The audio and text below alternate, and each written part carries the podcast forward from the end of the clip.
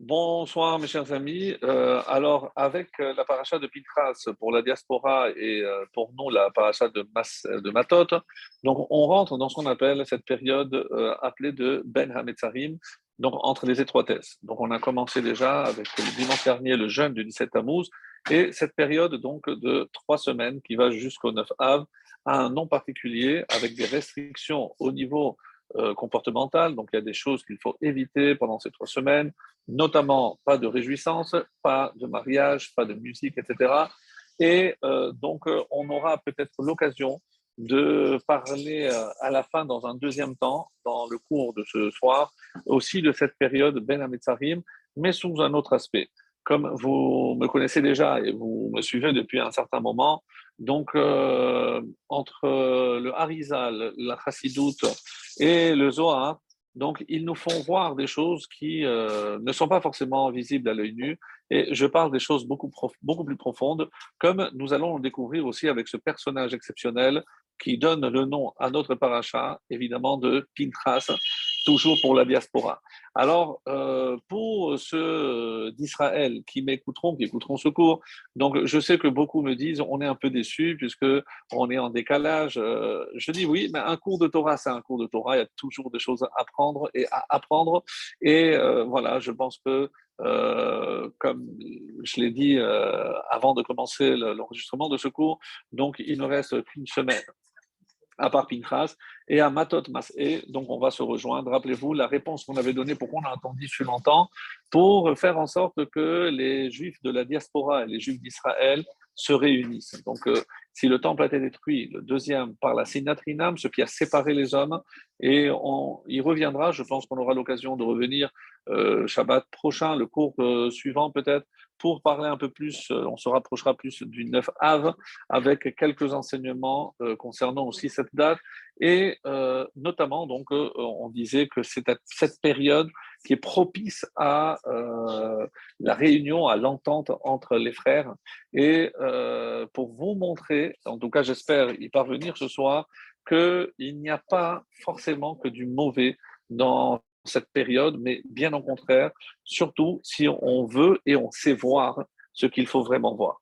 En tout cas, on va commencer déjà par euh, ce personnage. Et la première question que j'ai envie de poser, puisque, euh, euh, souvenez-vous, donc c'est à la fin de la paracha de la semaine dernière, la paracha de Balak, on a assisté donc à ce conseil euh, très très mal avisé, hélas, de, euh, de Bilham à Balak, le roi de Moab, en disant si tu veux vraiment porter atteinte au peuple juif, sache que Dieu déteste la zima, la débauche, et euh, il a réussi. Il a réussi dans ce sens où, malheureusement, donc, et c'était le, dernier verset de la paracha de Balak, il y a eu une épidémie qui a décimé 24 000 et ça aurait pu être beaucoup plus grave, mais l'intervention euh, vraiment euh, providentielle et audacieuse de ce personnage de Pinchas qui euh, était un peu méconnu puisqu'il était de la famille de Aharon, donc c'est le petit-neveu, c'est le fils de El-Hazar, mais comme il était déjà né au moment où ils ont été nommés, comme c'est l'explication que Rachid nous donne, comme il était déjà né, donc il n'était pas nommé prêtre, il n'était pas nommé Kohen, intronisé comme prêtre, et c'est dans cette paracha qu'il va l'être intronisé comme Kohen par Dieu lui-même. C'est Dieu qui euh, va récompenser en quelque sorte Pinchas et son audace, son courage.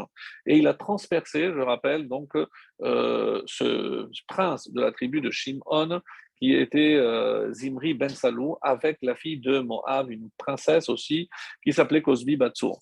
Donc il les a transpercés mais euh, on va essayer d'analyser un petit peu euh, cette action, cet événement, et surtout à la lumière du début de notre paracha, où on nous présente encore une fois le personnage de Pinchas, et à nouveau, on nous dit Ben El Hazar, Ben Aharon à Kohen. Alors que quelques versets avant nous avaient déjà donné la lignée de Pinchas. Donc, pourquoi ce besoin de rappeler encore qui était Pinchas? On vient de nous le dire, même si on a la mémoire courte, on remonte à quelques versets et on retrouve la filiation donc de, de Pinchas. Est-ce qu'il y a quelque chose qui se cache derrière? Et ben, pour tout vous dire, c'est le Zohar qui a posé cette question. Donc, c'est dire si, évidemment, elle est très, très pertinente. Et on va nous faire remarquer que euh, pratiquement chaque fois que le nom de Pinchas est cité, il est cité comme Ben El Hazar, Ben Aharon. Donc, on nous rappelle son père et son grand-père. Alors, D'abord, pour comprendre quelle a été cette récompense, pourquoi euh, il a été récompensé, d'une part, et deuxièmement, pourquoi cette coupure?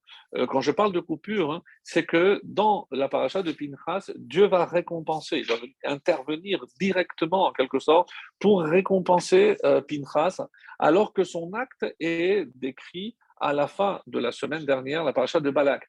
Alors pourquoi? Ou alors je raconte tout dans notre paracha de Pinchas qui porte son nom, ou alors si c'était la récompense, pourquoi je ne l'ai pas associé à l'acte lui-même? Et là, dans la paracha de Pinchas, où on va à nouveau faire un recensement, donc euh, puisque rappelez-vous que le livre de Bamidbar ça s'appelle euh, Sefer Apikudim, le livre de recensement, et on raison essentiellement d'un autre recensement qui aura lieu ici dans la paracha de Pinchas, et l'explication qui est donnée généralement, c'est que comme on s'apprête à rentrer en Israël, certains disent, comme il y a eu l'épidémie qui a décimé 24 000, mais euh, au regard de la Torah orale, il n'y a pas que 24 000 morts, ça c'est ce que la Torah nous dit, mais on dit que chaque euh, juge a tué deux personnes, et donc il y avait des juges de, de, de, de 10 000, donc il y avait 88 000 fois deux, donc, euh, c'est 166 000 plus les 24 000, 176 000, pardon, plus les 24 000. Donc, on parle de 200 000 morts. Donc, l'épisode de euh, Bilham a entraîné la mort de 200 000 hommes. Euh, les 24 000 de la tribu de Shimon, comme on l'avait précisé, mais au total, donc imaginez, et ça aurait pu être plus grave sans l'intervention de euh, Pinchas, comme Dieu le fait euh, savoir lui-même. Donc c'est toi qui as rétabli la paix entre les Israël et euh, le Créateur, et donc tu auras une récompense. C'est toi qui apporteras le shalom, et dans, dans parmi les récompenses qu'il va recevoir, Beriti Shalom, mon alliance de paix. Donc, et, mais ça ne répond pas à la question pourquoi on a coupé en deux, pourquoi on n'a pas mis tout ensemble? Et si on voulait appeler cette paracha de toutes les façons, euh, comme le nom l'indique, Pinchas, alors on aurait pu, euh, pour rappel, donc euh, mettre ou associer l'acte et la récompense ensemble. Donc pourquoi ça a été scindé? Alors il y a une première réponse très simple qui consiste à dire que entre, lorsque un homme agit, accomplit une action, il faut qu'il se pose la question est-ce que j'ai bien agi? Donc quelque part il y a un arrêt, un arrêt qui nous permet une réflexion est-ce que ce que j'ai réalisé s'inscrit dans ce que mon Créateur attend de moi? Et si c'est le cas, eh ben, je verrai de toutes les façons la récompense. Mais encore une fois, je ne dois pas le faire en vue d'une récompense, et ça, comme Pirkei Avot le souligne bien, je ne dois pas servir Dieu comme un esclave qui attend une récompense. Et de toutes les façons, si tu attendais une récompense, sache que le Talmud est euh, catégorique, sera donc mitzvah behai alma leka la récompense pour une mitzvah dans ce monde, il n'y en a pas. Et là, ça va susciter évidemment une autre question. Alors, comment se fait-il que Pinchas, oui, a eu une récompense pour ce qu'il a réalisé ici-bas, c'est-à-dire le fait d'intervenir et de tuer un, prince? Et pourquoi il méritait la mort? Parce qu'il y a une halakha qui nous dit Aboel Aramite, celui qui accomplit un acte d'intimité avec une Aramite, avec une non-juive, Kanaim Pogaimbo. Kanaim, les zélés, ceux qui peuvent prétendre agir uniquement pour le zèle de Dieu et pas la colère, pas euh, parce qu'on est vindicatif ou envieux, s'il y a le moindre défaut dans ce que l'on fait, donc on sera passible de la peine de mort. Mais euh, comme Rashi euh, va le souligner au nom du Midrash et de la Gemara dans sa Sanhedrin, qui nous donne plein plein de détails sur tout cet épisode-là. Et qu'est-ce qu'on nous dit? C'est que euh, on voit que personne ne bouge. Et ça, véritablement, c'est une question que je m'étais toujours posée, puisque une fois maintenant que Moshe, il avait peut-être oublié, il est marqué Nit alma halacha, il a oublié la Donc tout le monde voit ce qu'est en train de faire Zimri Ben Salou, tout le monde est paralysé par euh, la peur. On, voit que Moshe le maître ne réagit pas, donc on est un peu euh, étonné. Et là intervient ce jeune euh, prêtre, qui ne l'est pas encore d'ailleurs. Pinchas vient et dit à Moshe, qui est son petit-neveu, lui dit, mais tu nous as enseigné que dans un cas comme ça, c'est Kanaïm pour Gimbo. Alors il lui a dit, puisque c'est toi qui as ouvert la lettre, alors vas-y, accomplis-la. Et pourquoi il dit sous cette forme? Parce que le Midrash nous expliquera qu'il est interdit d'enseigner. Je ne peux pas dire à quelqu'un, va tuer ce juif qui est en train d'avoir un acte interdit avec une non-juive. Je n'ai pas le droit, on n'enseigne pas cette halakha. Alors il a dit, bon, c'est pour ça qu'il a donné par remez, par allusion. Puisque c'est toi qui as trouvé la halakha, maintenant, mais, ça ne répond pas à la question. Maintenant que Moshe, peut-être il avait oublié, mais comme dira Ramban, vous imaginez Moshe Rabbeinu oublier une halakha? Mais c'est inconcevable, c'est impossible. Chaque fois qu'il enseignait, il enseignait plusieurs fois, comment imaginer qu'il a pu oublier une halakha? Il n'était pas en colère. on a dit que des fois, quand on est en colère, on peut oublier. Mais comment, comment imaginer qu'il a oublié une halakha? Et quand bien même il a oublié, maintenant son élève, euh, son petit-neveu vient lui dire, euh, voilà la halakha. Alors vas-y, Moshe, fais-le puisque c'est toi le guide, c'est toi qui donne l'exemple. Alors Moshe euh, est un peu sous le choc et une des réponses consiste à dire qu'il était nogué à Badava. Il était concerné. Pourquoi? Parce que comme il est venu, quand il était venu et il lui a dit Maintenant, si je veux aller avec cette fille, attention, Moshe, toi, tu as bien pris la fille de Potiphar, de, pardon, la, fille de Yitro, Tsipora. Donc, parce que c'est potif par rapport à ce qui, qui, a été dit, vous allez comprendre. Mais toi, toi aussi, tu as pris une Goya. Alors, moi aussi, j'ai le droit. Moshe est resté bouche bée et donc il est parti avec. Donc maintenant, ils allaient dire Ah, parce qu'il a fait honte en public, donc il a voulu se venger. Comme, ça c'est une réponse. Comme il était nogué à Badavar, donc lui, il était concerné directement euh, lié, donc il n'a pas voulu intervenir. Alors, bon, alors d'accord, mais où sont les anciens? Où sont les 70 anciens qui auraient pu agir? Et plus que tous, Yoshua. Pourquoi Yoshua n'a pas bougé? Où est Yoshua Yoshua qui va euh, être nommé dans cette paracha comme son successeur. Donc lui, il connaissait toute la lachote, il était très proche de, son maître euh, Moshe. Donc peut-être que Yoshua aurait, dû intervenir. Donc là, on est un petit peu étonné. Et c'est euh, Pinchas qui va prendre les choses en main. Les choses, en, en l'occurrence, c'est une lance, et il va transpercer pendant l'acte, comme Rachi le précise au nom du Midrash, c'est pour bien montrer qu'ils étaient en train d'accomplir cet acte. Alors, il y a d'autres questions qui vont surgir, très complexes, euh, parce qu'il est rapporté clairement qu'un Kohen, des Katil Nafshe, celui qui tue un homme, donc il perd la prêtrise. Donc, comment imaginer Alors, vous allez me dire, oui, mais il n'était pas prêtre avant. Donc, tant qu'il n'était pas considéré comme Kohen, alors il pouvait agir mais on voit, et ça c'est dans Sanhedrin et dans le, Midrash, on nous dit tous les miracles, il a eu la force de soulever les deux, donc il n'y a pas eu de sang qui a coulé, il n'était pas mort immédiatement. Donc euh, bon, Hachem a fait énormément de miracles. Pour ceux que ça intéresse, vous pouvez aller voir dans le Midrashim et vous lirez tout ce qui a été fait à ce moment-là. Moi, ce qui m'intéresse donc, dans un premier temps, c'est la coupure, c'est pour qu'on réfléchisse, mais il y a aussi une réponse un peu beaucoup plus profonde qui nous est proposée par la Chassidoute. Pourquoi on a coupé en deux? Parce que, comme on va le voir, Pinchas, c'est Eliaron. Il va se réincarner en Eliyahu Navi, et c'est l'une des raisons pour lesquelles donc, la Haftara, euh, qui est lue à, Pinchas, concerne Eliyahu Navi. Donc, pas en diaspora, parce que la Haftara qui sera lue ce Shabbat, c'est une des trois qui est appelée Shalosha de Puranuta, les trois donc dite de malheur. Et c'est à partir de maintenant, donc depuis euh, qu'on a commencé la lecture de la Torah, il y avait toujours un lien entre la Torah, le texte de la Torah et le texte de la Haftara, qui est un complément tiré des prophètes, des juges et des rois et autres. Et c'est à partir de maintenant qu'il n'y a plus, jusqu'à Rosh Hashanah, il y aura plus jusqu'au fait, euh, littéralement, donc il n'y aura plus de lien puisque là, les Haftarot sont reliés à la période que nous vivons et non plus euh, au contenu de, des parachiotes.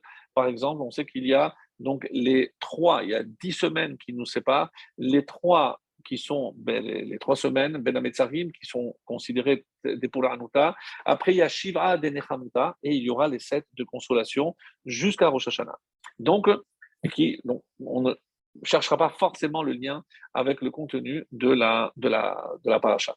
Alors, je disais par rapport à ce que la Chassidoute nous enseigne concernant donc cette coupure. Pourquoi? Parce que euh, qu'est-ce qui a valu justement la, récompense, et on va en parler, la récompense de Pinchas, c'est le don de soi. Parce que ce que je n'ai pas précisé, c'est que si au moment, je n'ai le droit d'accomplir cet acte que pendant qu'il est en train de, faire la, la, faute. Donc, tant qu'il est en train de fauter, j'ai le droit de le tuer. Une fois qu'il s'est retiré ou qu'il a fini, je n'ai plus le droit de toucher. Si je le tue après, je suis passible, moi, de la peine de mort parce que j'ai tué un juif que je n'avais pas le droit de tuer.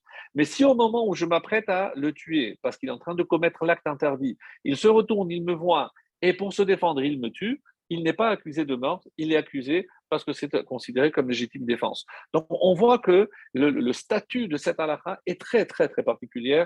Donc j'ai le droit d'agir que pendant la faute, pas avant, pas après. Euh, je mets ma vie en danger. Et donc, qu'est-ce qu'il a prouvé par là, euh, Pinchas? C'est un don de soi extraordinaire. Il a été capable de sacrifier sa vie pour l'honneur d'Hachem. Il n'avait rien à gagner, au contraire, il s'est mis en danger. Et c'est pour ça que même le Satan a dit, devant quelqu'un qui peut se sacrifier à tel point, moi, je n'ai rien à faire. Et on voit bien que c'est au niveau de l'acte qu'il a réalisé, c'est ça qui a euh, fait qu'il a mérité, encore une fois, cette, euh, cette, euh, cette récompense. Alors, Maintenant, je voudrais revenir sur euh, ce que dit à ce propos la Chassidoute. C'est parce qu'il a eu cette, action, cette réaction tellement euh, courageuse qu'il viendra nous annoncer la délivrance finale.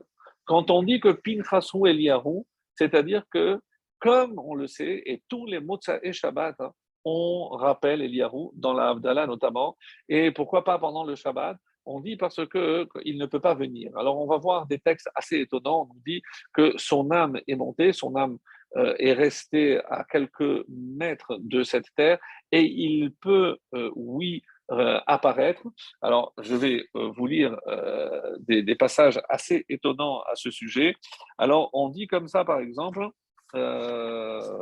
pardon, ici, voilà.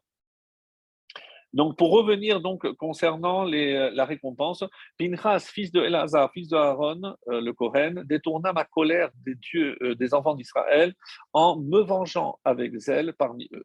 Donc, euh, je n'ai pas anéanti les enfants d'Israël à cause de mon zèle. Donc, c'est grâce à lui que je n'ai pas anéanti le peuple juif. Aussi, dit au peuple, voici que j'établis mon alliance avec lui, avec Pinchas, mon alliance de paix et euh, cette alliance sera pour lui et pour ses descendants après lui l'alliance éternelle de la prêtrise. Et on nous dit que de lui sont descendus 380 grands prêtres. 80 pendant le premier temple et 300 pendant le deuxième temple. Exceptionnel. Donc 380 grands prêtres, Kohen Gadol, qui sont descendus de, euh, de car il a manifesté du zèle pour son Dieu et a racheté les enfants d'Israël. Voilà donc ce qui est dit au sujet de la récompense. Alors, Rachid nous dit, qu'est-ce que c'est Keunat Olam? Pourquoi donc cette prêtrise, donc, euh, on va dire, pour, pour l'éternité? Donc, on a déjà donné la prêtrise à Aaron à ses enfants. Alors, l'onitna, pourquoi on a donné que Aaron à ses enfants? Parce que et eux et tous ceux qui vont naître par la suite, après, une fois qu'ils aient été déjà nommés.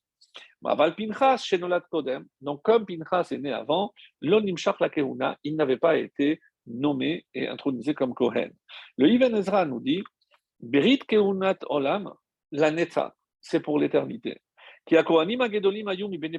comme on l'a dit, et c'est Ben Ezra, après il y a des décomptes qui sont faits pendant le premier temple, deuxième temple, parce que la majorité de tous les Kohanim Gedolim descendront de, de Pinchas. Et qu'est-ce que c'est maintenant Beriti Shalom, un acte de paix. Euh, Rabbi Yosef Bechor Shor, donc un commentaire magnifique, nous dit Zimri il n'a rien à craindre, parce que nous savons qu'il y a ce qu'on appelle donc les kérové, le, le, Adam, donc pour venger la mort de quelqu'un, il n'a rien à craindre ni des proches de Zimri, parce qu'il était nasi, velo Mikelové Cosby, ni de la famille de Cosby, Batsou, de la princesse qui est aussi morte, Shaita Batmeler. Il, il a mon assurance que personne ne pourra le toucher. Le Targum Yonatan nous dit Hare Koret Imo Berit Shalom, écoutez bien le Targum Yonatan,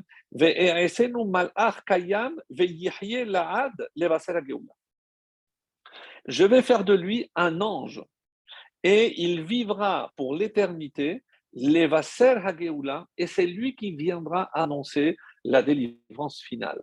Donc, regardez, quelqu'un qui a fait un geste, un don de soi exceptionnel, part, et c'est lui qui aura le mérite de venir nous annoncer la rédemption finale. Quelque part, on doit réfléchir entre les coupures qui ont été faites entre ces deux parachiotes, et ben, par rapport à, cela aussi. Qu'est-ce que, qu'est-ce que Hachem attend de nous pour nous envoyer la délivrance finale, mais qu'on prouve l'audace, le courage de Pinchas? Pas évidemment pour aller tuer tous les juifs qui fautent, certainement pas, mais cette audace, ce courage du don de soi, c'est que déjà par rapport à ce que nous on fait, est-ce que dans les mitzvot que l'on fait, on les fait vraiment d'une manière désintéressée Et à ce propos, il y a un texte euh, qui est rapporté dans Avot de Rabbi Nathan. Euh, très dérangeant, je, vous avertis. Et on nous dit que c'est le Khatam Sofer qui donne cette explication. Un homme qui fait une mitzvah, mais, qui tire profit de cette mitzvah, Mekabel Onej. Sache que, indépendamment de la récompense, tu auras ta récompense, mais tu recevras aussi une sanction parce que tu n'as pas le droit de tirer un profit d'une quelconque mitzvah. Alors, l'exemple qui est donné dans Avot de Rabbi Nathan, c'est concernant les dix martyrs, ce qu'on appelle les Asara Harugé Malchut, les dix qui ont été euh, malheureusement martyrisés et tués, sacrifiés euh, à l'époque donc des Romains. Et euh, on nous donne deux d'entre eux, c'était Rabbi Ishmael Cohen Gadol, et donc celui qui avait un visage magnifique, très beau, et Rabbi Shimon Ben Gamliel. Et on dit qu'ils étaient tous les deux ensemble, ils savaient qu'ils allaient, ils étaient condamnés déjà morts, et Rabbi Shimon ben Gamliel, il, était pensif, il, se, réfléchissait. Et Rabbi Ishmael lui demande Mais à quoi tu réfléchis? Et il lui a répondu la chose suivante Je sais qu'on va me tuer, mais on va me tuer parce qu'ils ils avaient déjà annoncé qu'ils allaient être brûlés, euh, martyrisés, mais vraiment torturés. Alors, je vais mourir comme quelqu'un qui a été Mechalel Shabbat, qui a transgressé le Shabbat, comme quelqu'un qui a fait les trois pires fautes qui sont Gilou Yarayot, les relations interdites, la Vodazara, l'idolâtrie, et Shichud Damim et le meurtre. Alors, je me demande pourquoi j'ai mérité une mort pareille. Est-ce que je sais que je n'ai pas fait ces fautes-là? Alors, attention, on dit que Gilou Yarayot, évidemment que personne n'a pensé que Rabbi Shimon ben Gabriel, donc un des dix grands, avait fait cela. Mais on avait expliqué, rappelez-vous, que quelqu'un qui se met en colère, c'est comme s'il faisait Avodazara. on ne parle pas de Avodazara, mais c'est des degrés, des, sous-cas de Avodazara, ou par exemple, quelqu'un qui fait honte à public, c'est comme s'il versait du sang. Donc, c'est à cela qu'on fait allusion. Alors, Rabbi Ishmael Cohen Gadol lui dit Mais écoute, est-ce que tu te rappelles une fois, quand tu as donné un tu as, tu as parlé devant 600 000 personnes et tu as eu un discours magnifique dis-moi la vérité, est-ce que tu n'as pas ressenti un petit peu d'orgueil de te dire, voilà, j'ai parlé Alors il lui dit, maintenant que tu me dis ça, je suis prêt à recevoir la euh, sanction qui m'est réservée. Comment on peut imaginer Mais vous imaginez, nous, à quel niveau on serait à ce moment-là Est-ce qu'on peut prétendre de faire une mitzvah à 100% sans le moindre intérêt, sans euh, en tirer une petite fierté, aussi petite soit-elle? Alors on nous dit, et c'est ça l'exemple, pourquoi euh, Pinchas a mérité une récompense pareille, mes amis? C'est parce qu'il a fait entièrement les Shem Shamaim. Se mettre en danger de mort, ça prouve qu'il n'avait rien à faire de, de sa vie, de, de son intérêt à lui, et il n'y a que l'intérêt de Dieu qui comptait. Et on dit, comme c'est une des mitzvot les plus propres donc c'est un cas unique. Et c'est pour ça qu'on ne comprend pas. Alors Yehoshua, on a une réponse, c'est qu'il ne va pas lui agir devant le maître. Donc euh, ils vont dire, ah, il, veut déjà prendre la place de Moshe. Non, donc Yehoshua est un peu coincé.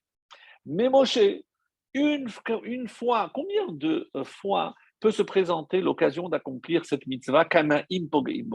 Évidemment que Moshe, même si les autres avaient pensé qu'il faisait ou qu'il était Nogé Badava, il était concerné parce qu'il euh, a été, euh, on va dire, humilié à, cause de sa femme Tipora. Imaginons. Mais Il aurait pu le faire. C'est une occasion unique d'accomplir une mitzvah unique. Il avait peur pour sa vie. Impossible de dire une chose pareille. Donc, euh, la, question reste. Donc, on va, on va y répondre, rassurez-vous, mais la question reste. Maintenant, je me permets de répondre à l'autre question. Comment imaginer donc que si on dit que la récompense des mitzvot n'est pas dans ce monde, comme c'est marqué clairement, rare, mitzvah, behai alma, leka, il n'y en a pas. Alors, le, les rachamim viennent donner une précision de premier ordre, extrêmement important. Écoutez bien ce que je vais vous dire. Il y a, comme vous le savez, deux types de mitzvot. Ce qu'on appelle les mitzvot ben Adam la makom et ben Adam la chavero. Autrement dit, c'est les mitzvot que j'accomplis à l'égard de Dieu et les mitzvot que je fais euh, avec euh, les hommes, comme la répartition des Asereta Diberot, des dix commandements, donc ceux de droite et ceux de gauche, qu'on appelle vertical, et la relation verticale, la relation horizontale. Alors, vient nous expliquer les Chachamim que quand on dit que dans ce monde, il n'y a pas de récompense, c'est uniquement Ben Adam Lamakom. C'est-à-dire toutes les mitzvot, toutes les prescriptions qui concernent ma relation euh, verticale avec Akadosh Baruch il n'y a pas de récompense. Parce que c'est quelque chose de tellement élevé que je ne peux pas imaginer que rabaisser le niveau d'une telle mitzvah en donnant une récompense dans ce monde. Ça, c'est primo. Donc alors, par contre, pour ce qui est des mitzvot Ben Adam Lachavero, oui, il y a une récompense dans ce monde, et je vais vous apporter la preuve. En tout cas, quel est l'acte qu'il a fait? Je viens de vous lire le texte. Il a sauvé les Israël. Il a sauvé les enfants d'Israël d'une mort certaine. Donc, dans son acte ne concerne pas uniquement le ciel, mais concerne surtout le sauvetage de la majorité des enfants d'Israël qui auraient pu continuer à mourir si euh, Pinchas n'était pas intervenu. Alors, je disais que je vous ai apporté la preuve. Cette preuve, ça se trouve dans euh, Shabbat, dans le traité de Shabbat, la page 127. Et ceux qui arrivent à la choule le matin avant Rodou vont reconnaître ce texte que l'on lit tous les matins, qui dit ainsi euh, D'abord, il y a la première partie, voici les prescriptions pour lesquels il n'y a pas de mesure, la PA, le coin des champs qu'on laisse aux pauvres, Bikurim, les prémices, Réayon, le, le, pèlerinage lors des trois fêtes, euh, Rasadim et la bienfaisance, Vetalmut Torah, et évidemment l'étude de la Torah. Ce qui nous intéresse, c'est la suite, et c'est ce texte-là qui se trouve donc dans Shabbat 127.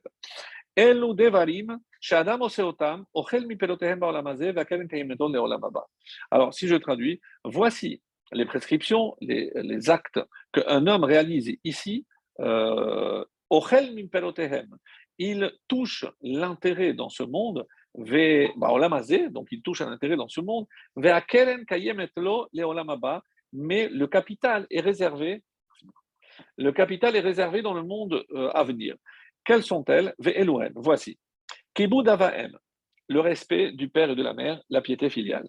Gminut donc euh, dispenser le bien, donc ce qu'on appelle la bienfaisance. Bikur cholim, la visite aux malades.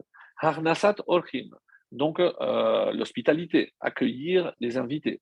Hashkamat betakeneset, c'est euh, hashkamat, littéralement, c'est la traduction ici, fréquentation matinale, mais c'est se lever, se lever tôt pour arriver tôt à la, à la shalom ben donc rétablir la paix entre un homme et son prochain.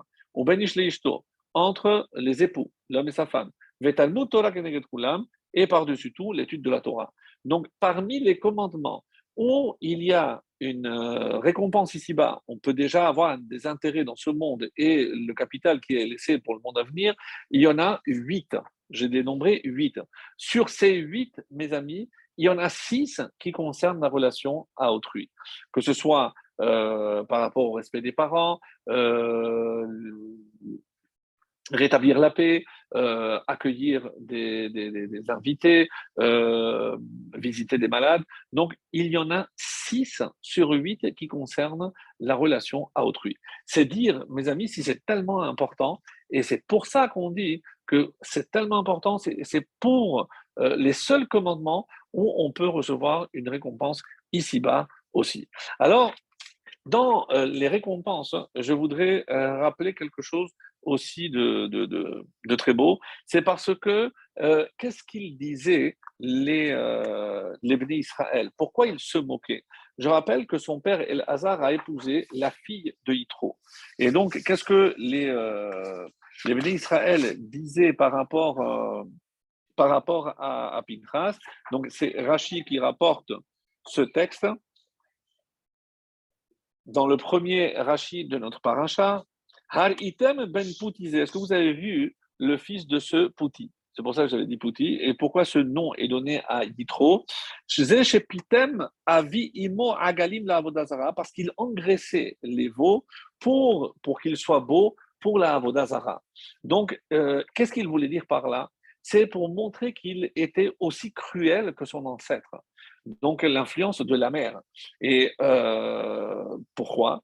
Parce qu'il l'engraissait pour plus profiter, pour mieux offrir à la Avodazara. Donc regardez l'acte qu'il a fait. Vous, vous croyez que c'est un vrai zélé, mais n'oubliez pas d'où il vient. Il vient d'une fille de Yitro qui engraissait les animaux. Donc c'est sûr qu'il a fait ça dans un, but cruel. Et qu'est-ce que Hacham répond lorsque il nous donne Veshem Ish Israël Et comment s'appelle l'homme qui a été euh, tué, abattu? Euh, Zimri ben Saloun et Sibet Av, Lachim Eoni. Pour qu'on rappelle euh, de quelle tribu il était, Shimon. Vous vous trompez. Vous vous rappelez Shimon, rappelez-vous qu'est-ce qu'il a fait Shimon avec Lévi? C'est eux qui se sont montrés cruels avec les habitants de Shechem. Donc vous vous êtes trompé de cible. Lui, il a réagi comme Aaron. Et qu'est-ce qu'il est Aaron? Ohev Shalom, Verodev Shalom. Et pour vous le montrer, je vais lui donner Beriti Shalom. Donc vous, vous pensez que lui, il mérite la mort? Non seulement il ne va pas avoir la mort, mais il va avoir la vie éternelle. Vous pensez qu'il ne mérite pas d'être un prêtre, mais vous vous trompez. Je lui donner Berit Keunat Olam. La majorité des Kohanim Gedolim, des grands prêtres, sortiront de lui. Voilà les récompenses que Dieu a données, l'éternité. Et ça, c'est en en quelque sorte, pour répondre à ce que ce que ce qu'il disait. Alors, c'est pour ça que Mida Keneged Mida, donc lui, il était prêt à mourir pour accomplir la mitzvah, moi je lui offre l'éternité. Et euh, la Kehuna, donc il n'a pas pu avoir la Kehuna, et la question c'est pourquoi on a attendu cet acte ici maintenant concernant, euh, le, on va dire, le, meurtre de Cosby Batsour et de Zimri Ben Salou, et ce n'est qu'après cela qu'il a mérité la récompense euh, dont il est question ici, en particulier la, la prêtrise. Ça, c'est une question qui euh, reste, on va dire, euh, extrêmement, extrêmement pertinente. Et je vais me permettre de vous lire un passage, puisque c'est une des plus belles réponses que j'ai trouvées, et elle se trouve dans un livre que je cite sans des fois le citer. Ceux qui le connaissent, c'est le Shem Mishmoel de Rabbi Shmuel de Sochachov. Donc, c'est le fils de, du euh, donc très connu, Avraham Sochachov, et beaucoup de Chassidut, beaucoup euh, de Zohar et beaucoup de Harizal, euh, comme on l'avait euh, comme annoncé.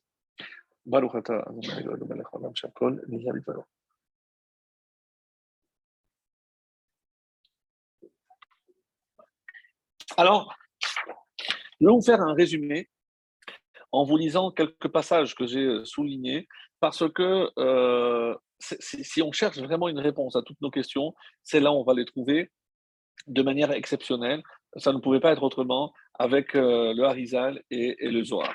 Alors, il commence à citer le Rashi que nous avons cité et pourquoi il n'a pas été nommé Cohen avant parce que il, euh, quand euh, Dieu a nommé les Kohanim, lui il était déjà né, donc il n'avait pas le droit, c'est uniquement ceux qui sont nés euh, affiliés à Aaron, mais El Hazar aussi, son fils, oui, mais il était déjà en vie, Pinchas, donc tous ceux qui vont naître par la suite vont naître déjà Kohanim, ceux qui n'ont pas été nommés, comme Pinchas, eh ben, il n'a pas, pas été.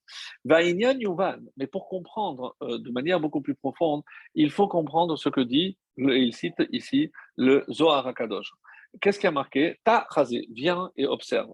Kol Kohen nefesh pasil Un Kohen qui tue un homme, qui tue un juif, bon, c'est Marloc est après de savoir dans la halacha, euh, vous allez dire oui, mais bon, mais imaginons par exemple un Kohen, nous dans sa voiture, il a écrasé quelqu'un. Donc, est-ce que ça s'appelle Katil Nefesh? Est-ce qu'il est apte à continuer à, euh, à faire Birkat Kohanim, monter comme le premier, ou il perd sa Keuna. Donc, des questions vraiment très, très, très complexes. Ce n'est pas, pas évident. Il y a euh, des marloquettes entre Ashkenaz et Sepharad. Euh, si un médecin fait une erreur et que cette erreur peut entraîner la mort de quelqu'un, et ce médecin est Cohen, ça s'appelle qu'il est Katil Nefesh. Donc, vraiment des questions euh, auxquelles on, préfère ne pas y penser. Mais bon, il y a Baruch Hashem Dayadim pour répondre à des questions aussi complexes. En tout cas, le Zohar est clair un Cohen qui, euh, Katil Nefesh, il ne veut plus exercer comme Cohen. Alors, il, il est pas soul, il est invalidé. Alors, Pinchas Mindina, s'il est Kahanave. Donc maintenant, même si au moment où il a tué euh, Zimri Ben Salou, il n'est pas Cohen, le fait qu'il ait tué quelqu'un, il est, il est invalidé, il ne peut plus être nommé Cohen. Alors, au Begin, de Kanele les mais comme il a montré son zèle pour Akadosh Baruch Dieu vient le récompense et qu'est-ce qu'il va lui attribuer? La prêtrise éternelle pour toutes ses descendantes et pour les Daré Darim, pour toutes les générations après lui. Ce n'est pas parce qu'il a tué Zimri qu'il a mérité cette récompense. Précise ici le Shem Ishmuel. Non. Parce que comment je peux imaginer à ce moment-là que la keuna qu'il a obtenue, c'est le Sahar, c'est une récompense pour avoir tué quelqu'un? On ne peut pas imaginer. Rak de mikehunate.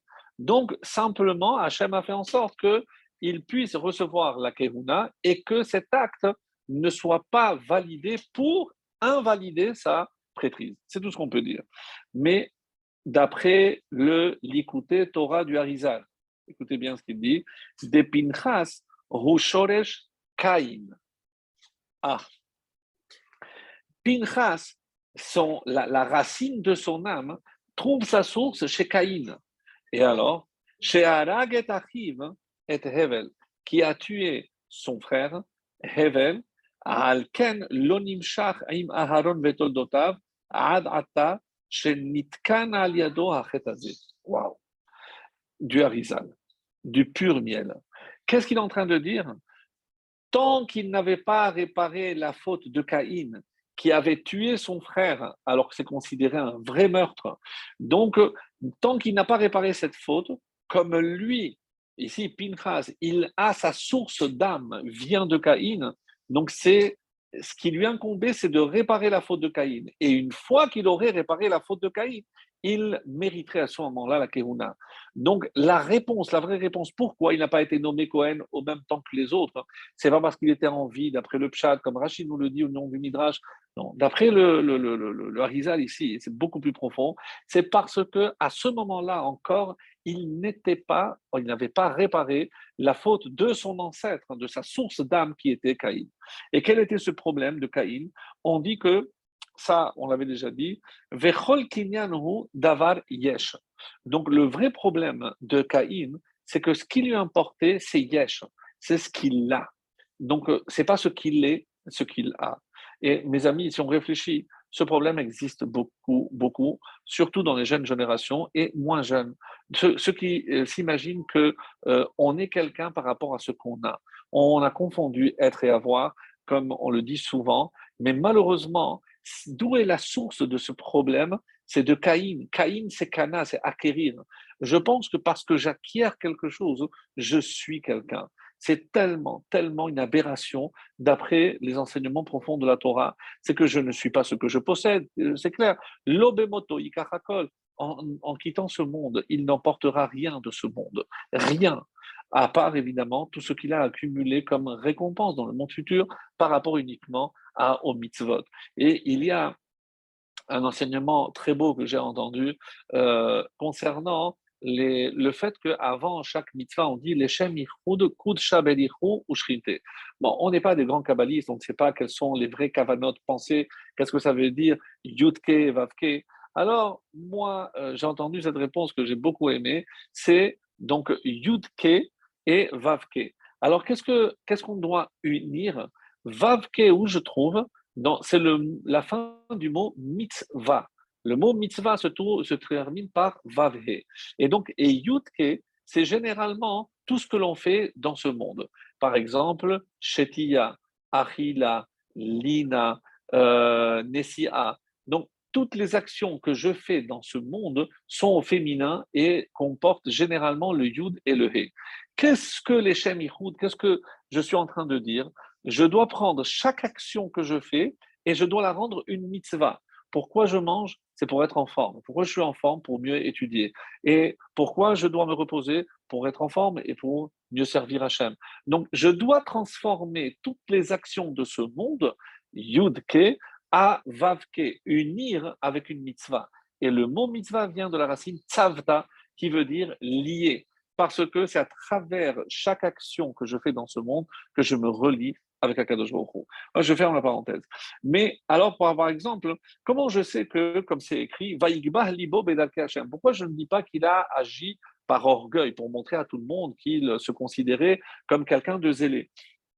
Alors, euh, je dois toujours chercher le bon côté. Et c'est quoi le bon côté? C'est justement que dans l'acte de meurtre qu'il a commis, et maintenant je comprends, c'est dans ce meurtre, il y a une mitzvah. Donc, comment je pouvais réparer le meurtre de Caïn en faisant un meurtre qui, lui, est une mitzvah? Et comment je vais trouver un cas où Pinchas va pouvoir, donc il était déjà presque Cohen, comment je vais imaginer qu'il va pouvoir tuer? C'est uniquement dans un cas précis, c'est Kanaim Pogaimbo. Donc, Dieu l'a mis devant une situation où il pouvait, par son action, être métaken, réparer la faute de Caïn, et par le biais, par ce biais-là, une fois qu'il a réparé, il peut accéder à la Kehuna. Et pas n'importe quelle prêtrise, la prêtrise éternelle. C'est comme ça que euh, il a dit que finalement, dans la faute de Caïn, il n'y a, a, pas que le meurtre. Parce qu'après, comme vous le savez, on l'avait souvent dit, il a tout renié. Il a renié Lodin, Velet, Dayan, il n'y a pas de juge, il n'y a pas de jugement dans ce monde. C'est Avodazara, il a tué. Et on dit, où il a fait Parce qu'il était tellement jaloux que Havel avait une, une jumelle supplémentaire qu'il est allé de force avec la jumelle de Hevel. Et c'est pour ça la source de la dispute, lorsqu'ils se sont disputés Caïn et Hevel, c'est au nom de quoi tu t'es permis de prendre ma jumelle? euh, a dit euh, Hevel à Caïn.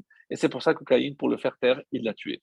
Donc, il a fait finalement l'idolâtrie, le meurtre et euh, la Vodazara euh, et, et euh, Gilou la relation interdite. Donc vient, euh, vient Pinchas, donc ils étaient, ils étaient en train de faire Avodazara, donc il, par son intervention, il a arrêté et euh, pu mourir encore, donc il a évité que d'autres n'en meurent. Et, évidemment, Gilou Yarayot, il a puni un homme qui était en train de faire une, une, action, une action, pardon, euh, une relation interdite. Donc il a réparé entièrement la faute de Caïn. Et c'est pour ça maintenant que je comprends que maintenant non seulement toi tu mérites d'être Cohen, mais toute ta descendance après toi. Ça c'est ce que euh, en, gros on peut dire. Après on va essayer, après le Shem Ishmuel explique qui était Zimri, donc euh, on nous parle de L-I-L-I-T, donc cette entité féminine, euh, la clipa de cette entité féminine avec laquelle donc qui a entraîné la faute, a entraîné Caïn à fauter. Donc on dit qu'il fallait réparer, c'est pour ça qu'elle aussi elle est morte, puisque euh, avec l'acte qu'il a réalisé, donc il a réparé entièrement cette faute. Alors, vient, euh, c'est beaucoup plus long, mais je, vais juste à l'essentiel. Euh, comme on a rapporté d'après le Zohar, on dit Qu'est-ce qui s'est passé au moment où il a fait cette action? Alors sachez qu'il est dit que euh, quand il est rentré, il a été saisi d'une peur telle qu'il en est mort. Oui, vous avez bien entendu. Pinchas est mort. Et comment il a ressuscité? Parce que Dieu a envoyé deux âmes à l'intérieur. C'était qui ces âmes? Nadav et Avihu. Nadav et Avihu sont rentrés à ce moment-là dans le corps de Pinchas et il va trouver le moyen de aussi réparer la faute de Nadav et. Comment? Écoutez bien, c'est tellement beau, c'est ce que nous révèle ici le, Zohar et le, le l'écouté Torah du Harizal nous dit Shem Ayugamken Shoresh Kain. Donc, euh, Nadav et étaient du Shoresh Kain. Et qu'est-ce qu'ils ont essayé de faire, Nadav et Évidemment que je ne peux pas imaginer qu'ils ont fait quelque chose de, grave, dans le sens où ils ont offert ce qu'il ne fallait pas, que c'est. C'est qu'ils auraient dû attendre que Moshe leur en donne l'ordre. Eux, ils s'étaient tellement enthousiasmés, comme on a souvent déjà euh, abordé ce thème, et ils voulaient à tout prix réparer la faute de Caïn. Nadav et Avihu voulaient réparer la faute de Caïn. Donc, ils ont fait en sorte que par rapport à ce qu'ils étaient en train de faire, c'est pour ça, même ils vont remonter jusqu'à Adam, ils ont bu pour réparer aussi le fait que Adam avait bu, puisqu'on dit que c'était la vigne, etc. Donc, ils voulaient faire de grandes réparations. Nadav et Avihu, Velo Etzami Moshe Aaron. Quelle a été la seule erreur? Et c'est rapporté aussi euh, dans, dans l'Agmara c'est de ne pas avoir demandé l'autorisation ni à Moshe, ni à leur père Aaron. Et comme donc ils ont agi sans l'ordre, et puisqu'il n'y a pas d'ordre, il n'y a pas de protection.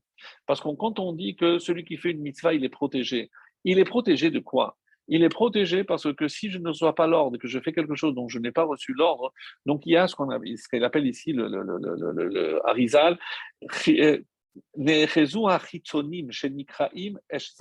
c'est les forces extérieures, les forces du mal.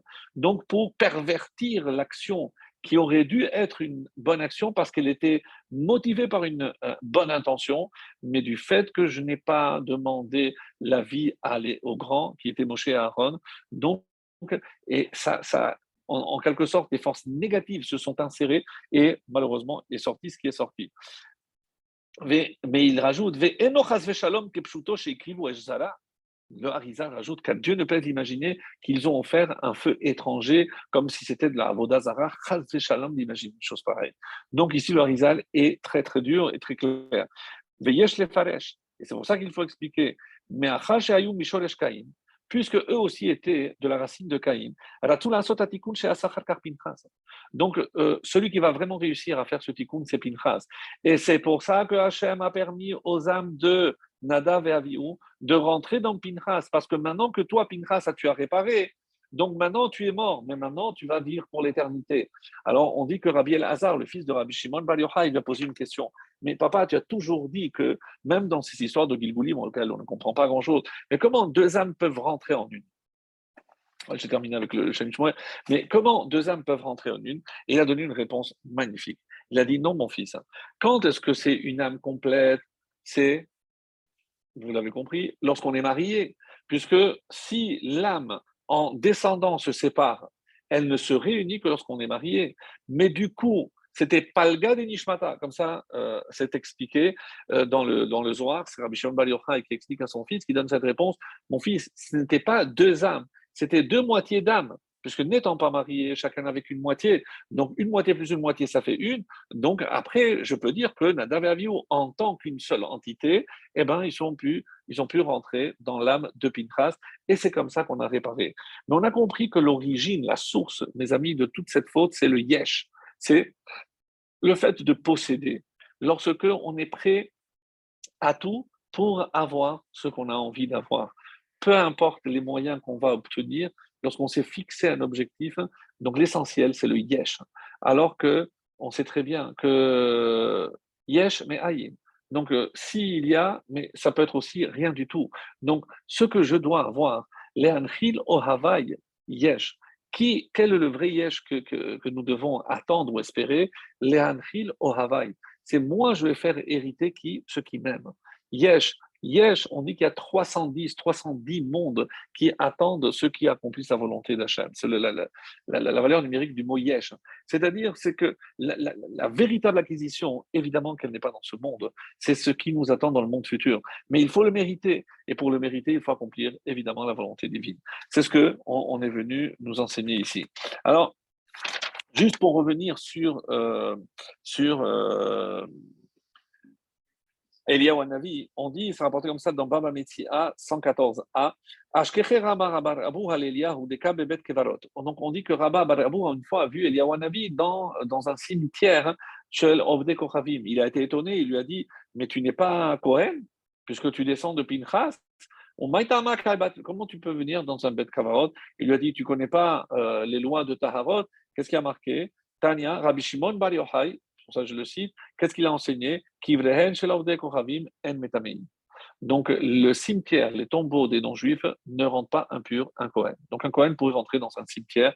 Alors, Khatam Sofer nous dit que chez Allah, Eliyahu Baseara Shamaima, Eliyahu qui est monté euh, dans une tempête dans le ciel, Nishmato Altalemala, son âme est montée, Aval Gufo Nishar Begoa Eser Fahim. Son corps est resté ici à 10 palmes. Velachen Nishmato Levad. C'est pour ça que des fois, l'âme descend toute seule. Mais des fois, hein, mais il peut aussi reprendre son corps, comme le cas de Rabat Baraboura qui a vu l'Iawanavi, et quand c'est pour ça qu'il est apparu à Rabat. Mais une autre explication aussi qui nous est donnée euh, par rapport à un commentaire sur le Harizal qui est donné par Rabbi Nathan Shapira, euh, Hagaot al-Sefer Gilgulim, sur le livre des réincarnations qui a, euh, du Harizal au chapitre 52. Qu'est-ce qu'il dit?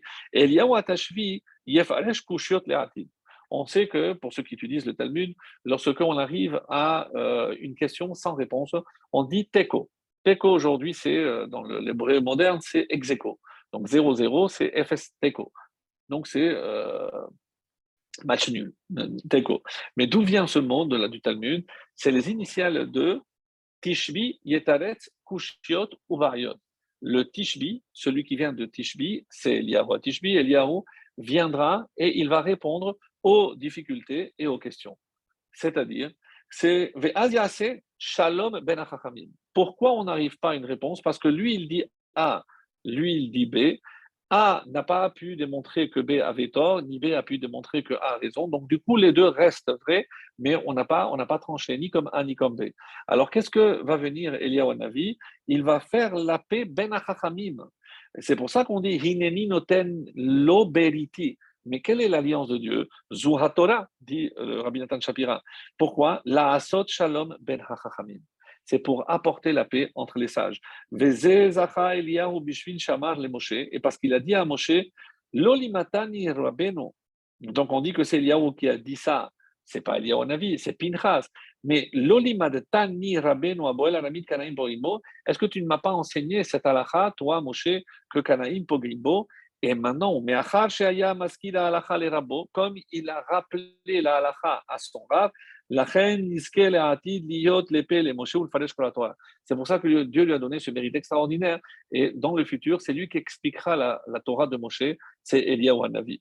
Mais il y a aussi ici une chose euh, très intéressante. Euh, est-ce que vous vous rappelez que j'ai dit, mais euh, on n'enseigne pas cette halakha donc je ne peux pas dire, voilà, il faut aller tuer euh, Zimri. Je n'ai pas le droit. Donc au moment où Pinchas a trouvé la réponse, qu'est-ce qu'il aurait dû faire? Il aurait dû agir sans, se poser de questions. Pourquoi il va voir Moshe? Qu'est-ce qu'il attend? L'aval de Moshe? Mais est-ce que tu ne sais pas, toi, qui nous a enseigné, Moshe, que euh, Kanaïm Pogrimo dans un cas pareil? Donc, si tu connais la halakha, qu'est-ce qu'il attendait de Moshe? Il n'avait pas besoin de poser la question. Alors, pourquoi il l'a fait? On dit c'est pour faire le tikkun, la réparation parfaite de Nadav et Avihu. Rappelez-vous, Nadav et Avihu, qu'est-ce que je viens de lire? Ils n'ont pas posé la question. Donc, comment Pinchas veut aussi intégrer et réparer entièrement? Eh ben, en posant une question, même lorsqu'il n'y a pas besoin de poser la question. Nadav et Avihu, ils auraient dû poser la question, mais Pinchas n'avait pas besoin. Alors, pourquoi il l'a fait? Parce que c'est comme ça qu'il a réparé la faute de David. Ça, c'est une première étape dans la réponse. Il y a encore une autre réponse magnifique. J'avais dit qu'il y a toujours, on, dit, on cite toujours Pinchas ben El-Hazar ben Aharon. Dans cette phrase, combien de fois il y a marqué ben? Deux fois. Ben, ben. Deux fois ben. Et de qui? De Aharon. À quoi ça fait allusion, mes amis? C'est deux fils de Aharon, c'est Nadav et Avihu. Pinchas, tu sais qui c'est? Ben, Ben, Aharon c'est le fils et le fils de Aaron, qui sont les deux fils, Nadav et Avihu. Donc c'est comme ça qu'on a appris. Et encore quelque chose d'encore plus beau, dans les psaumes, hein, c'est un, psaume qu'on dit à Rosh Chodesh, il y a une, euh, suite là-bas, et on dit à la fin, une des dernières phrases, Yomeruna yir'e Hashem. Yomeruna yir'e.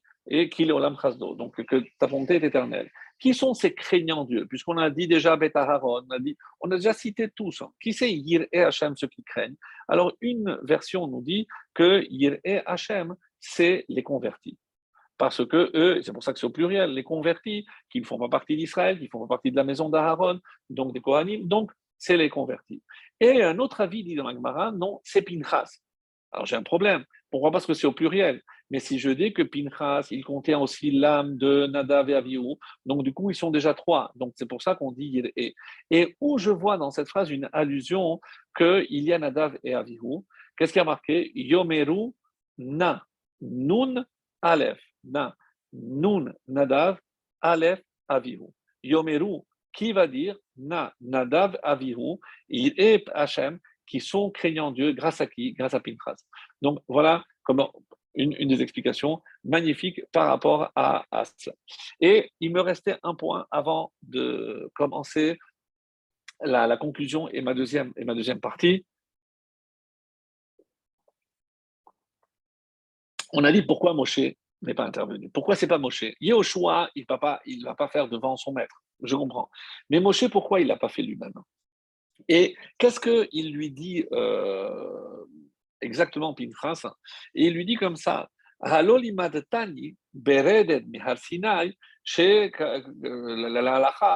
est-ce que tu m'as enseigné ça?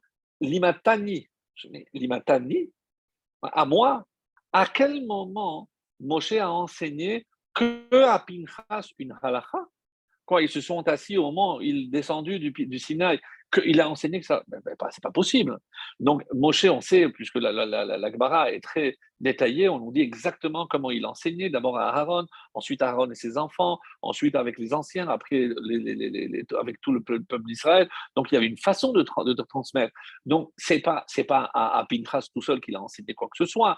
Donc et pourquoi au moment même où tu descends de la de la, de la montagne, donc on n'a pas compris. Et là c'est une explication euh, qui est basé sur une Gemara dans 87b Shabbat. Pardon, on dit qu'il y a trois choses que Moshe a faites de son initiative, on les connaît, et que Hachem a donné son accord. Il a rajouté un jour pour la préparation avant Matan Torah. Euh, il a brisé les tables, les premières tables, là aussi Hachem. Et la troisième, c'est qu'il s'est séparé de sa femme. Pourquoi il a pensé à se séparer de sa femme, parce qu'il a fait ce qu'on appelle un kalvachomer, la Gemara donne des détails. On dit si déjà pour le peuple juif qui, dans trois jours, il doit parler avec Hachem, il, faut se séparer trois jours avant, moi, avec qui, la Chérina parle constamment, euh, est-ce que ce n'est pas logique que moi aussi, je me sépare entièrement de ma femme? Comme ça, je resterai toujours disponible quand Dieu veut me parler et euh, je ne suis pas impur. Je ne pourrais pas être impur parce que je serai toujours disponible. Et il a fait ce calcul et Hachem a donné d'accord? Comment on le sait? Parce que, qu'est-ce qu'il a dit Hachem? Il a dit, va dire au peuple juif, chacun retourne dans ses tentes. Donc, la tente, c'est un euphémisme pour dire qu'ils peuvent reprendre euh, leur intimité conjugale. Veata po amod, il m'a dit, mais toi, tu restes ici avec moi. C'est-à-dire, pourquoi tu as décidé de faire ça? Pour ne pas te rendre impur et rester toujours disponible. Donc, qu'est-ce qu'il a compris, Pinchas? Limatani. En fait, moi, j'ai compris de ton comportement. Parce que si maintenant, toi, tu vas tuer Zimri, donc tu vas te rendre impur, tu vas devoir attendre sept jours avant de te purifier, et pendant ces sept jours, tu ne pourras pas communiquer avec Dieu. Alors que tu as décidé de te séparer de ta femme entièrement pour être toujours disponible, alors j'ai compris cette leçon, l'imaltani. J'ai appris, j'ai déduit moi que ce que tu attends, c'est que moi je le fasse et je ne veux pas que tu te rendes impur, donc je vais le faire à ta place. Ça, mes amis, c'est la réponse qui est donnée. Pourquoi c'est pas Moshe qui a fait cet acte-là et, et ça rentre, ça, explique magnifiquement bien. Donc comment, donc on, a dit et euh, cette Gemara finalement nous dit Asur l'itame, imiye memit, si, si jamais il avait tué quelqu'un, donc il serait rendu impur et on aurait dû attendre sept jours. Donc Hachem a dit que non. Et pour finir avec la récompense, donc on dit que celui qui enseigne la halakha, parce qu'on aurait pu dire, comme les autres ont dit, ah mais pour qui il s'est pris Pinchas, il a enseigné la halakha devant son maître, donc il mérite trois choses. La mort, alors que Dieu lui donne l'éternité, il ne doit pas avoir d'enfant, il a une grande postérité toute la dynastie de grands prêtres, et on dit que Moridim Migdulato, on, le fait chuter de sa grandeur, alors qu'est-ce que c'est? Le contraire, il a été nommé euh, Kohen. Donc on voit bien que Hachem a prouvé au peuple juif que des fois, on ne peut pas juger les actions de quelqu'un. Donc euh, si les intentions étaient bonnes, ce n'est pas à nous de juger, il n'y a que Hachem qui peut juger véritablement de ce, de ce, qui se passe. Alors, euh, voilà euh, un petit peu tout ce que je voulais dire sur, euh, sur ce sujet. Et j'aborde donc cette deuxième partie qui est inspirée, on va dire, de la, de la Haftara. De la Haftara, puisqu'on va voir que dans la Haftara que nous allons lire, et là, pour le coup, nous serons ensemble, on fera la même Haftara. C'est la Haftara de la, première des Shelosha de Pura Anuta, donc qui commence par Divere Yirmiyahu ben. Donc, euh, vous verrez, c'est celle qui correspond normalement à Matot. Mais euh, donc, pour nous, ça correspond à Matot. Vous qui allez lire Pintras, donc on n'ira pas dans la diaspora, la Haftara qui est liée à Pintras, mais au contraire celle de euh, Shelosha de Puranuta, c'est d'Ivre Yirmiyahu ben Filkiyahu, Minakohani Masher Ba'anatot. Donc les paroles suivantes furent prononcées par le prophète Jérémie, fils de Hilkiyahu, un des prêtres résidant à Anatot dans le territoire de Benjamin. Alors, euh, il y a ici, donc, euh, on va voir que Jérémie va annoncer la destruction du temple, il va mettre en garde par rapport au comportement des, enfants d'Israël, qu'ils n'auraient pas dû puisqu'il euh, annonce que le temple va être détruit. Il va même, euh, euh, on va trouver même des propos de consolation chez, chez, Jérémie et des, des, des Haftarot, des Sheva de aussi seront tirés. En tout cas, les deux premières sont tirées de Jérémie. Et on dit Ben Chilkiyahu. Qui est ce Chilkiyahu? Ce Chilkiyahu, mes amis, est celui qui a trouvé un Sefer Torah. Alors, je rappelle que euh, quand il y a eu euh, un roi terrible qui s'appelait Benaché, qui euh, non seulement on dit qu'il a pris un Sefer Torah et il a effacé chaque fois qu'il y avait le nom de Dieu et il a mis le nom d'une idolâtrie. Donc, à, part toutes les, choses terribles qu'il a, qu'il a commises, donc ils ont eu peur. Hein.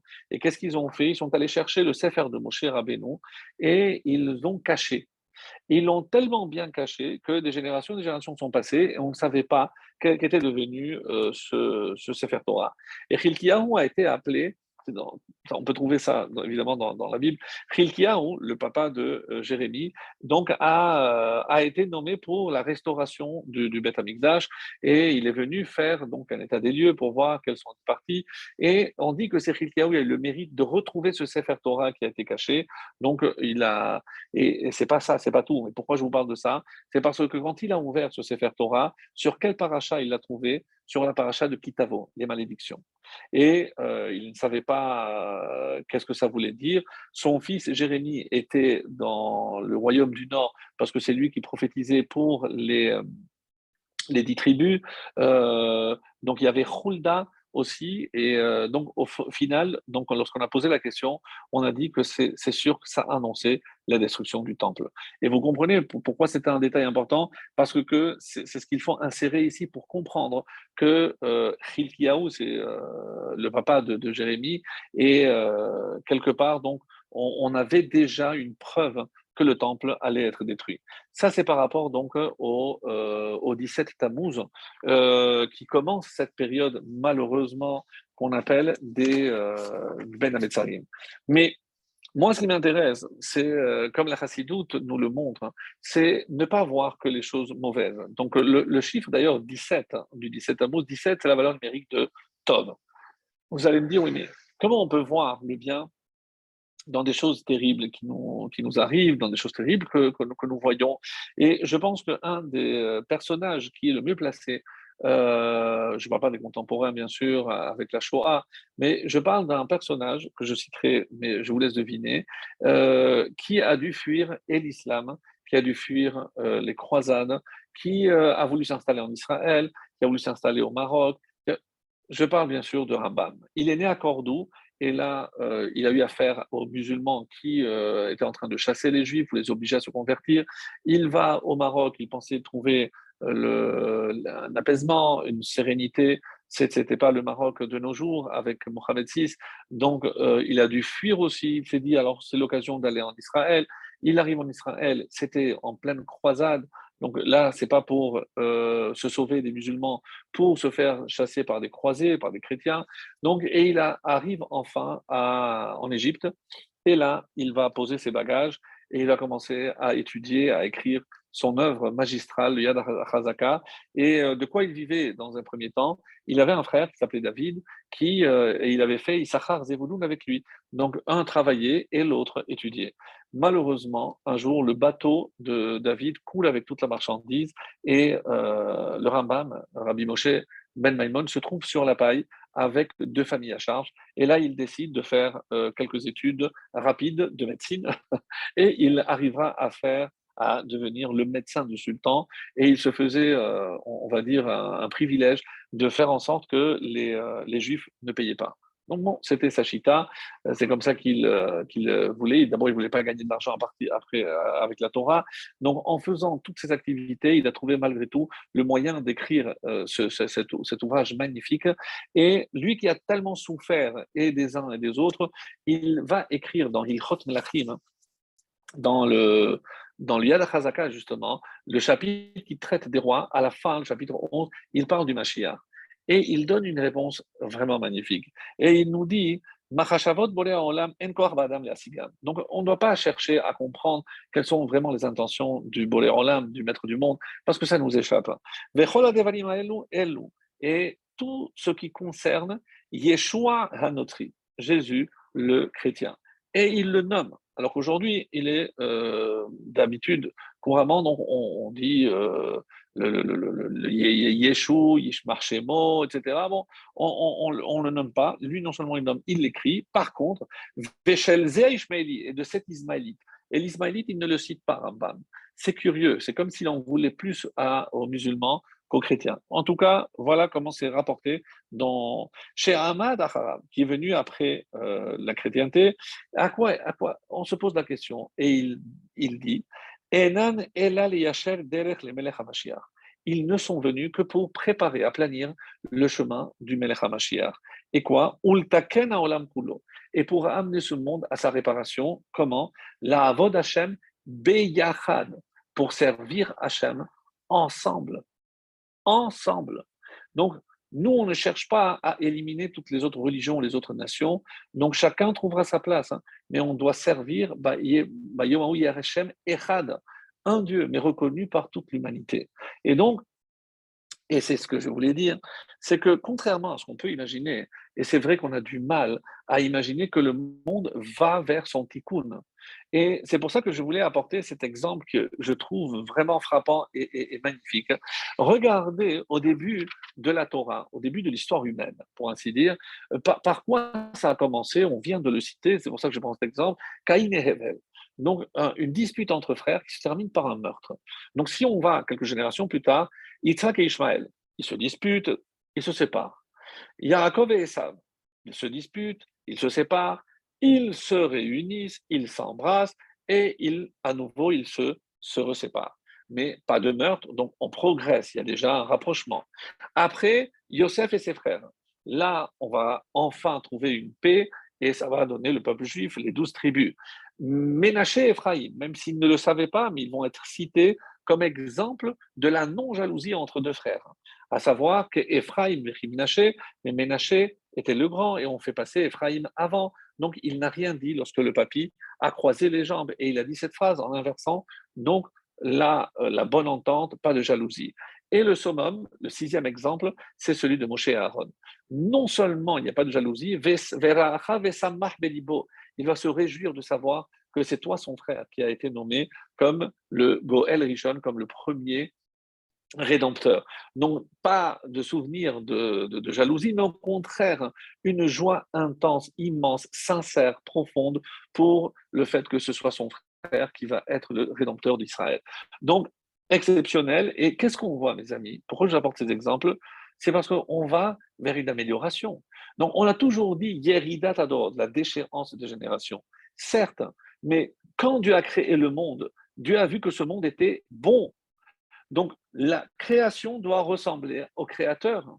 Donc, Si le Créateur est bon, en l'âme chesed donc forcément la créature, la création est bonne. Donc comment je peux prétendre que le monde n'est pas bien? Vous allez me dire, oui, mais ça ne correspond pas. C'est vrai. Mais qu'est-ce que je suis, on va dire, contraint de dire C'est que le monde va vers ce qu'il aurait été ou ce qu'il aurait dû être depuis le début. C'est-à-dire, donc, on c'est pas que le monde, on a l'impression, et c'est ça ce qu'on doit, à quoi on doit réfléchir. Hein. Et ça, rappelez-vous, on avait dit, pour le citer encore, le Harizal, quand Aaron a dit Chag Lachem Machar, demain ce sera une fête, pour essayer de tempérer un petit peu l'enthousiasme de ceux qui voulaient tout de suite faire un veau d'or, etc. Il a dit Chag. Vient le Harizal, dit, ne dis pas Machar demain, le 17 Tammuz. Machar, il y aura un jour, Machar, que le 17 Tammuz sera un jour de fête. Oui, et euh, pas si loin que ça, cette année, le 17 Tammuz, c'était une fête. Le 17 Tammuz, c'est tombé Shabbat. On a mangé. On... Shabbat, c'est comme Yom Tov.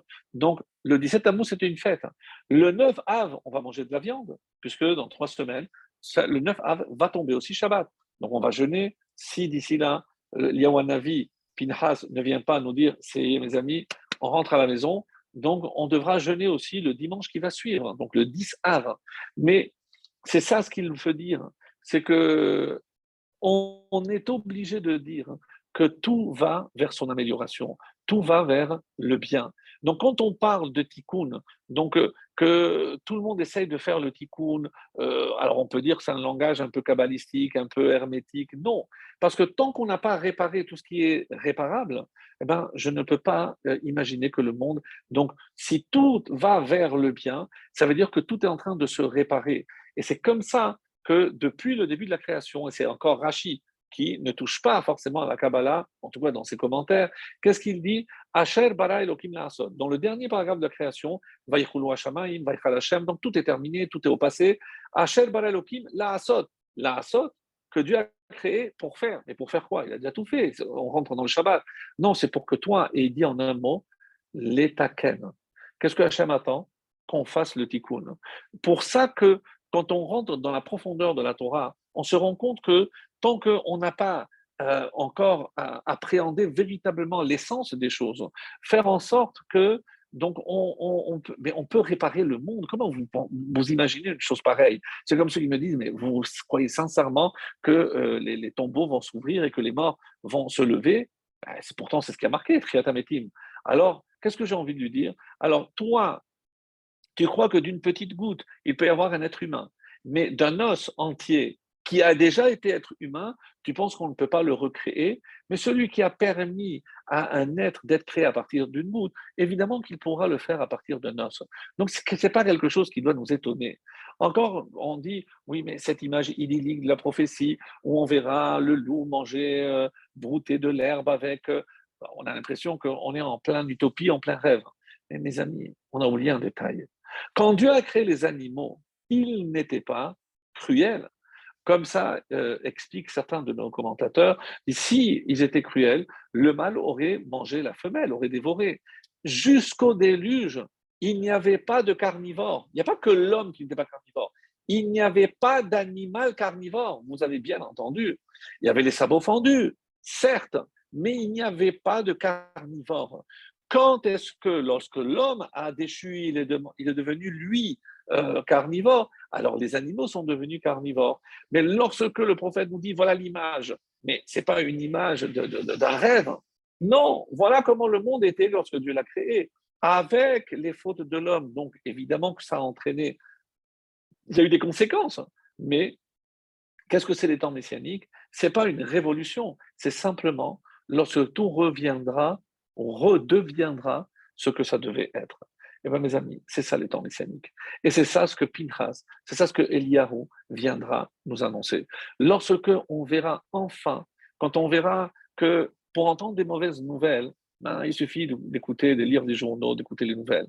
Mais les bonnes nouvelles, vous savez où on peut les trouver? Évidemment dans la Torah, mais plus que ça, c'est dans l'histoire. Lorsque on, voit qu'il y a malgré tout une progression. Avant, la vie humaine n'avait pas de valeur. Regardez dans les arènes, etc. Aujourd'hui, on protège les animaux, même un peu trop, à la limite. Mais il y a une progression.